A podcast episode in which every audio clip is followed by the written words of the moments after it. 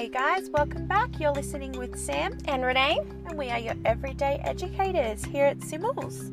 Sitting in our mobile studio, it is pouring in Sydney today, so don't mind us if you hear a bit of rain in the background. Hopefully, you can still get a bit of a idea of What how we're it is working on yeah. the weekends in a car. So, uh, this week we're actually answering questions from you guys.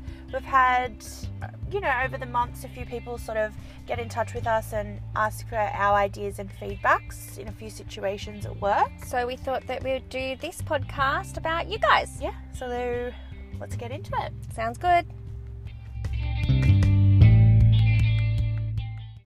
So, Sam, Steph in New South Wales asks, How do you stay organised as an educational leader? I know we have four classrooms, and I find it difficult managing everything with only two hours non contact time a week. Oi, oi, oi. It's hard. I think, look, stepping into this role, it is such a big responsibility. You have to work really closely with educators and the director. So you do have to have some sort of organization skill behind you. Uh, one thing that I've found has really helped me is having a teacher binder. And we mentioned it briefly in last week's uh, podcast, and I chat about it all the time to whoever I work with. I've always carried around a folder, whether I'm a room leader and now obviously as ed leader. And inside the folder, I put things like a calendar, my job description, so that I can constantly go back and you know remind myself about exactly what my role is. Uh, checklists, helpful links. Um, the Ed Leader Guide that ACECQA released not too long ago. Which is like a Bible. Yeah, so you know, I wish they had had that around five Ah. five years ago. Would have helped so much. But um, yeah, no, it's been fantastic. So I've got that printed and popped in my binder, and I've highlighted and tagged all the all the important parts of it, so I can go back to it all the time. Um, there's a diary in there. So whenever I have meetings with the girls or even just discussions or if I've completed something throughout the day that is kind of you know, working towards that whole educational leader role, it gives me a spot to jot down those notes as you know evidence of what I'm sort of working towards. yep. And I guess being organized for your non contact time. So I guess, you know, Steph gets two hours non contact time a week. Uh, you know, I've been in experiences before I've, I've also had two hours non contact time a week. And as you know, the, there's never enough hours to get our jobs done. So I would make sure that before I go into my non contact time, everything is organized, ready to go. So I know exactly what I'm going to complete in that time. That does sometimes mean you know, a few bits and pieces being worked on outside of work hours, but in order for me to, you know, be really good at my job, it sometimes does take that. And, you know, once you've done it for a little while, you do get into a bit of a bit of a routine as to how it all works. So, yeah, get a get a binder. Put everything in one spot. It's always with you. You can take it home, have it at work, share it with people as they need to. Yeah. Sounds like it's all about helped. organisation It and is. time management. Well, with four classrooms, that's and it's so diverse the age groups as well. Mm. You know, I spend the amount of time I might spend with the zero to two room Yep. could be very different to what I spend with the preschool room because of who's in the classroom or how their teaching strategies are or you know what their experiences have been. So yeah, being organized has made the world of a difference. So I think also when I'm listening, you're also saying that you need to have a very good understanding about your educators within the service as well Yeah. and how they work. Yeah, uh yeah, definitely, hundred percent. And like, you know, taking the time to get to know how they learn. You Yeah. know, some educators might be really quick at picking things up. You know, like that. Yep. Others might need that little bit longer, more of a visual. I know for me, Mm.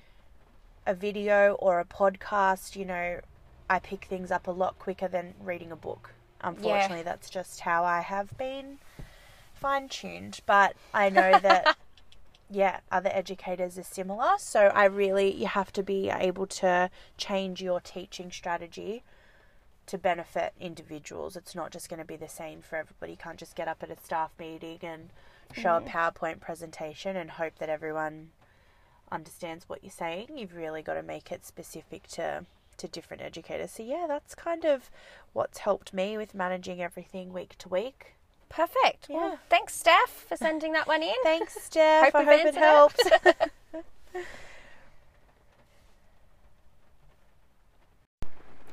Okay, so our next question is from Nat in Victoria, and she asks, How do you make sure your staff are continuously working towards achieving the exceeding rating? Oh, good question. um, oh, where do I start? Yeah, it's a tricky one. I know. All right. Well, I think one of the main points is the quality improvement plan. Yeah, Um, and I think it's really important for everyone to be a part of the process. yeah, So, something that I did was when we started doing the quality improvement plan, I got all of the room leaders together yep, and we went through and discuss, had a really good discussion on where we felt that all of the rooms needed improvement on. Yeah.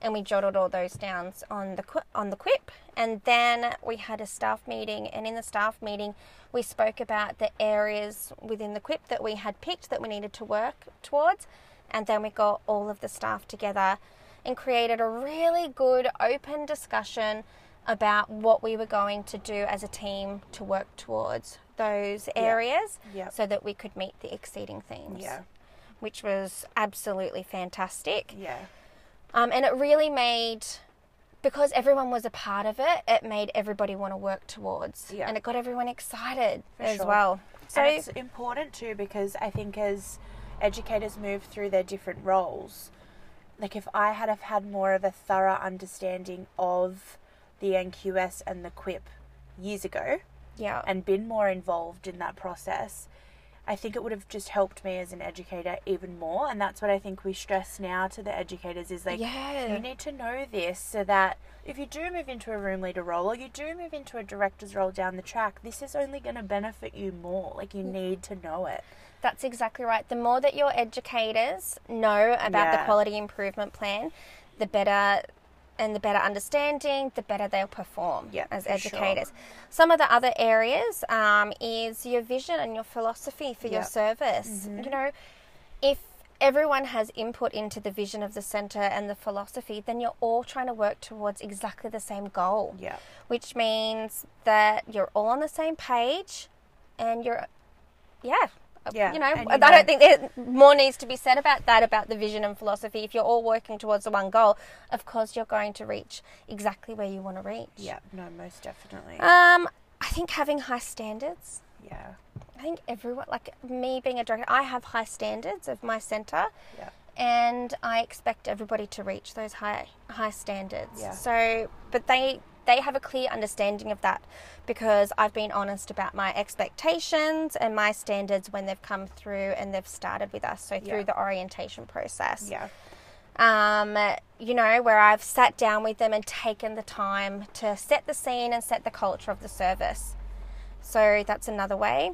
And I think also your regular sweet and sour meetings so that that educator or all your educators feel valued. You're meeting up with them every six to eight weeks and having those conversations. How are you going? What do you need support with? Where can I help you as so that you're meeting exceeding within Yeah. the service? Yeah. And then, of course, you've got your yearly appraisals. Yeah.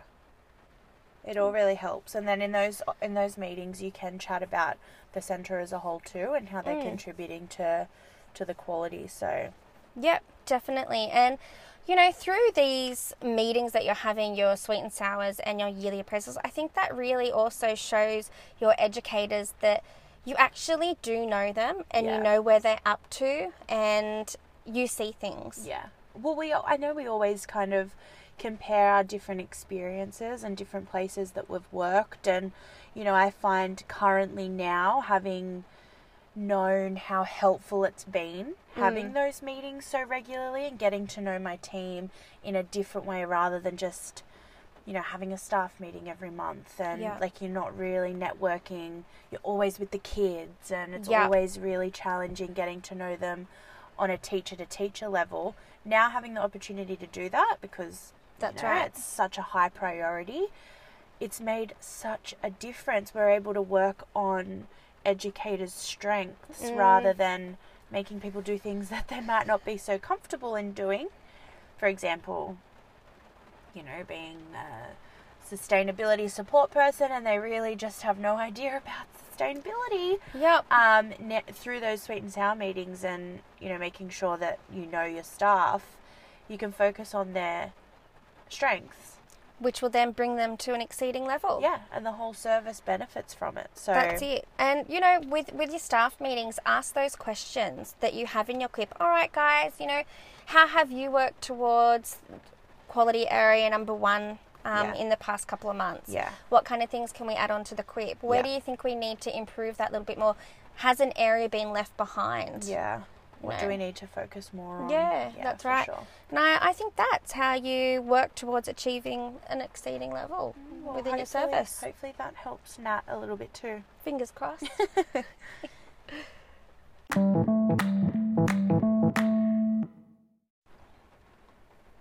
Oh, I really like this question. Oh, Tracy in New South Wales asks, "How do you capture children's voice in a baby's room?" Oh, it's difficult.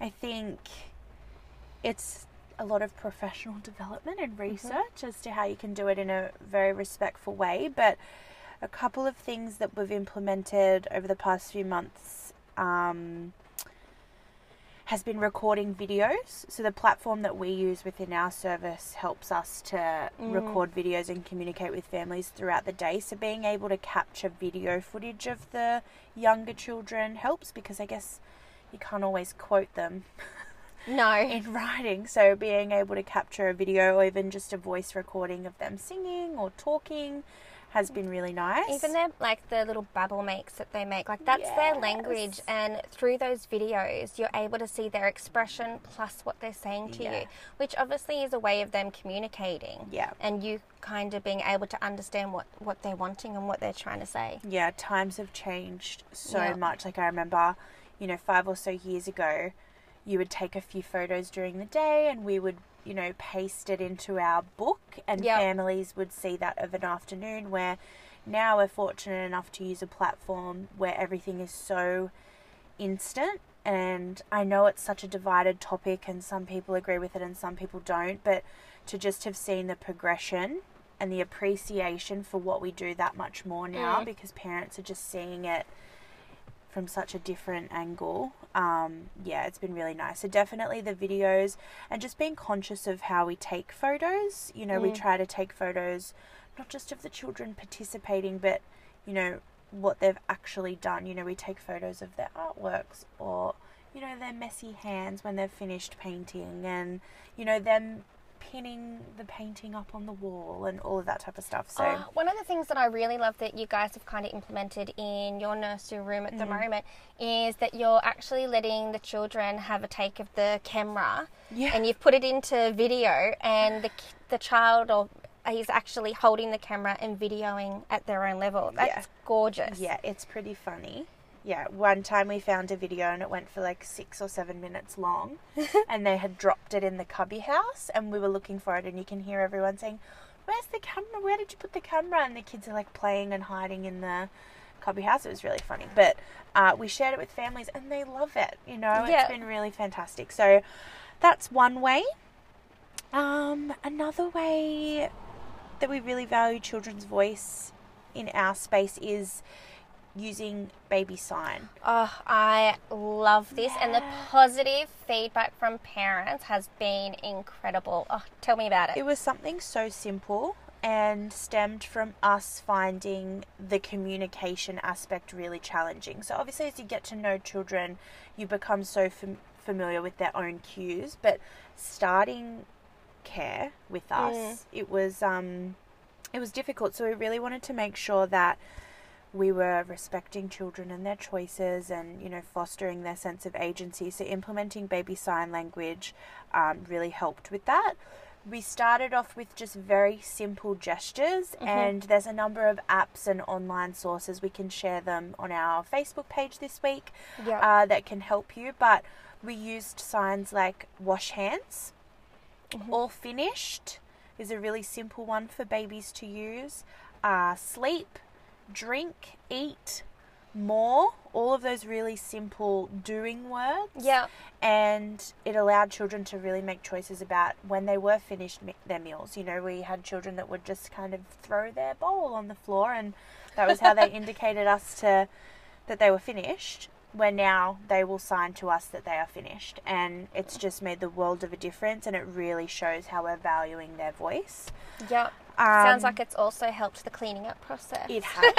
it has. It has limited tantrums, believe it or not. like we really find that, you know, if children if they're able to communicate what they want and what they need, they're not getting that frustration when That's right. we don't understand. So we've really had you know, we still have tantrums, don't get me wrong, but they're limited compared to previous experiences I've had. That's right. Well, children will always use the simplest form of communication. So if you're giving them another way to communicate that's Yeah. much easier than, for example, throwing a bowl on the floor, Yeah. they're always going to use that. Just like when they start to learn to talk, Yeah. once they're starting to learn to talk, they'll probably give up on doing the hand That's right. signs. Yeah. But at least you've incorporated that in to give them that extra step up. And the, their face when they see that we've understood them Yeah.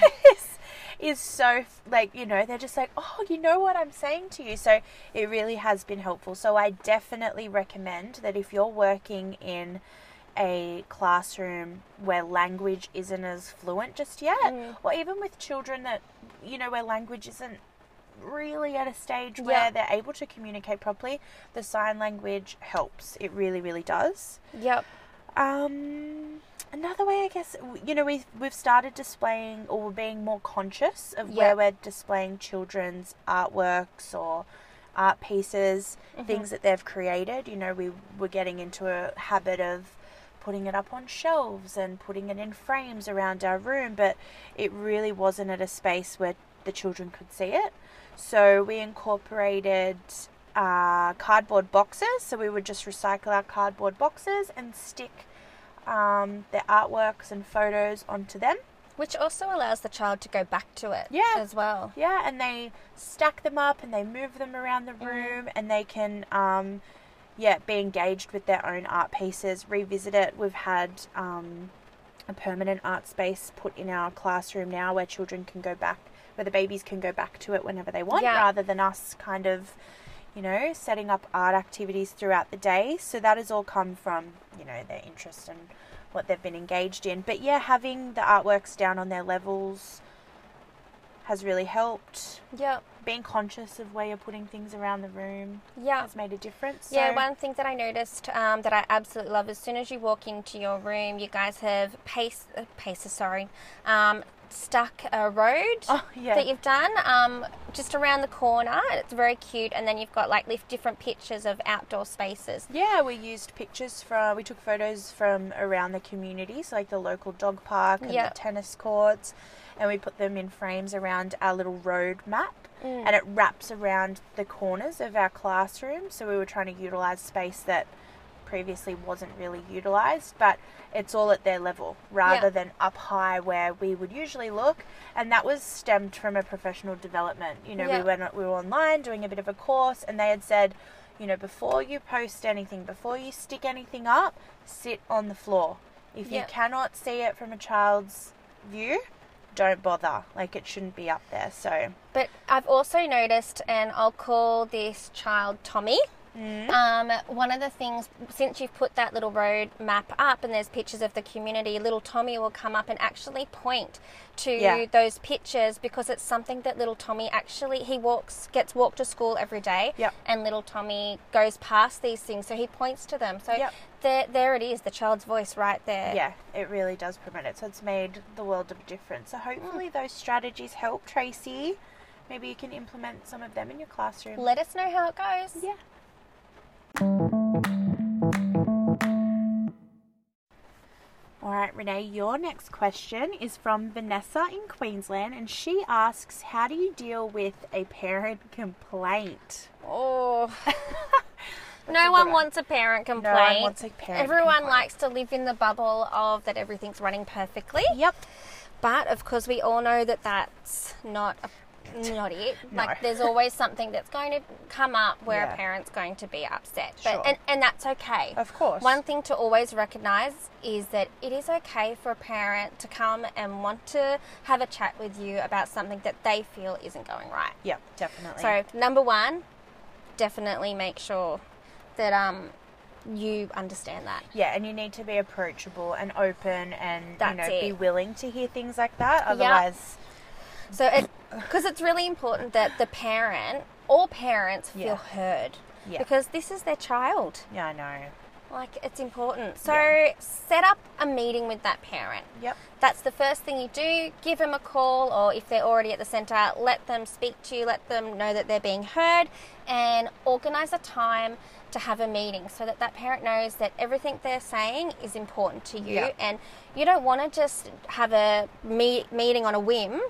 Yeah. You want to prepare yourself because what they're saying is really important to you. Yeah, for sure. So set up a meeting with no distractions. And then I think prepare yourself for the meeting. Mm-hmm. So this might be through outsourcing information through your local community, like, you know, example, if it's got something to do, they're concerned with their child's speech and the Yep. way that it's being dealt with at the centre.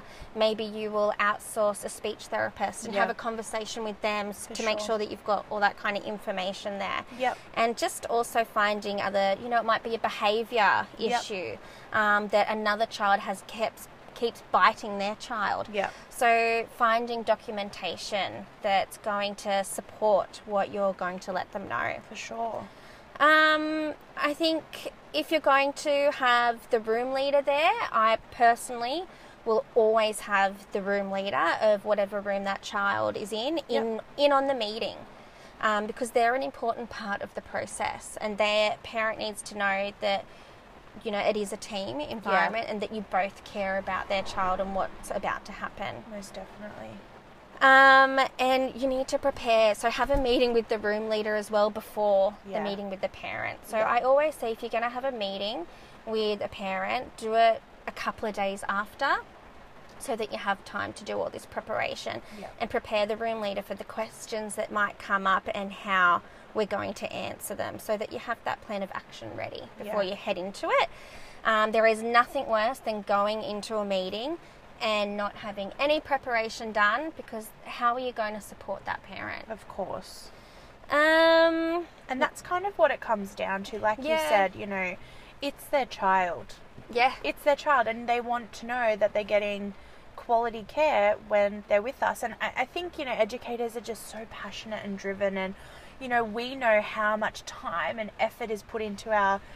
You know, our teaching day to day. Sometimes when you do hear a parent complaint, you think, oh, if only you knew what my day has been like, and now you're going to complain But about they don't something else. know. but they don't know. So, like you said, it's super important. and to them, it's about their child, and that is completely valid. That's right. Anything a parent comes and brings to your attention is completely valid, Yeah. and you need to really understand that that is their child. Yeah. and they are the advocate for their child. Yeah. So it's really important. I can't express how important that is. Yeah, definitely.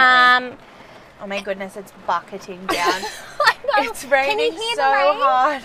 We're sorry. Um, I think it's really important that when you're in the meeting, do not get defensive. no. Okay, it is not a time to get defensive. It is not about you. Yeah. It is about the child. So Yes. don't get defensive. Um, on the day, on the meeting day, make sure that you've created a really relaxed environment. Yep. Uh, offer coffee, tea, biscuits. As I said, this parent is important. Yeah. Um, so have all those things. Welcome the parent in. Thank you so much for coming and taking the time out of your day to come and discuss with us on how we're going to support you. Yeah. Um, listen and respond. Listen and respond. so, as in, really hear what they have to say. Yeah. Um, then come up with a plan together. Yeah. How we what what actions are you going to put in place? Yeah, they want to see yeah, they want to see action. They want to see that what they've said and spoken about is is valued. That's right. Yeah, and changes will be made. Yeah, finish once you've had those discussions, you've come up with a plan of action, you know exactly what's going to happen next. Yep. Finish the meeting, thank them again for coming in. and then follow up with an email. Make sure that email's sent to them within by the end of that day. Yeah. Um, and email them with notes from the meeting, and again, email them with the plan of action that you got in place. Yep. Then I would say in a couple of weeks, um, follow up with the family, see how things are going, see how they're feeling after the meeting. Yep. Um, any recommendations they might have to the action plan you've already got in place. And just let them know, yeah, I guess how everything's going at the centre, what centre, and Yeah. yeah, what you've done. And then probably I would want to meet up with them again within a couple of months. Yeah. So even the first month, you know, that's four weeks that have gone by. Yeah. So maybe meet meet up with them again, arrange a nice relaxed environment, and And things know? can happen in that time. Like, right. for example, you know, their child might transition classrooms, or it might be, you know, Christmas and they've gone on holidays and there's a new staff member in the Mm-hmm. room, and they want to make you want to make sure that everything has been communicated and is Yeah. being followed on, and yeah, so definitely have that second follow up meeting Yeah. and try to make it within a reasonable time. Three Yeah. months is way too long. yeah, Two months is pretty pretty good, like that's eight weeks. Um, but I think in the first, if you can do it within four weeks, just a small meeting to work out. It doesn't have to be a sit down meeting. yeah. A phone Um, I prefer I prefer that way because it shows them how valued they are. But Yeah. some parents don't have the time, so just yeah, as Sam was saying, a phone call. Yeah, Um, and but taking that time out of the classroom to have that phone call because that phone call may go for thirty minutes. yeah, that's right. But yeah, I reckon that's. Oh, that's I know. Have I covered everything? I hope so. Let us know if that's helpful at all. yeah, but um, yeah. So thank you so much to Vanessa. Yeah, awesome.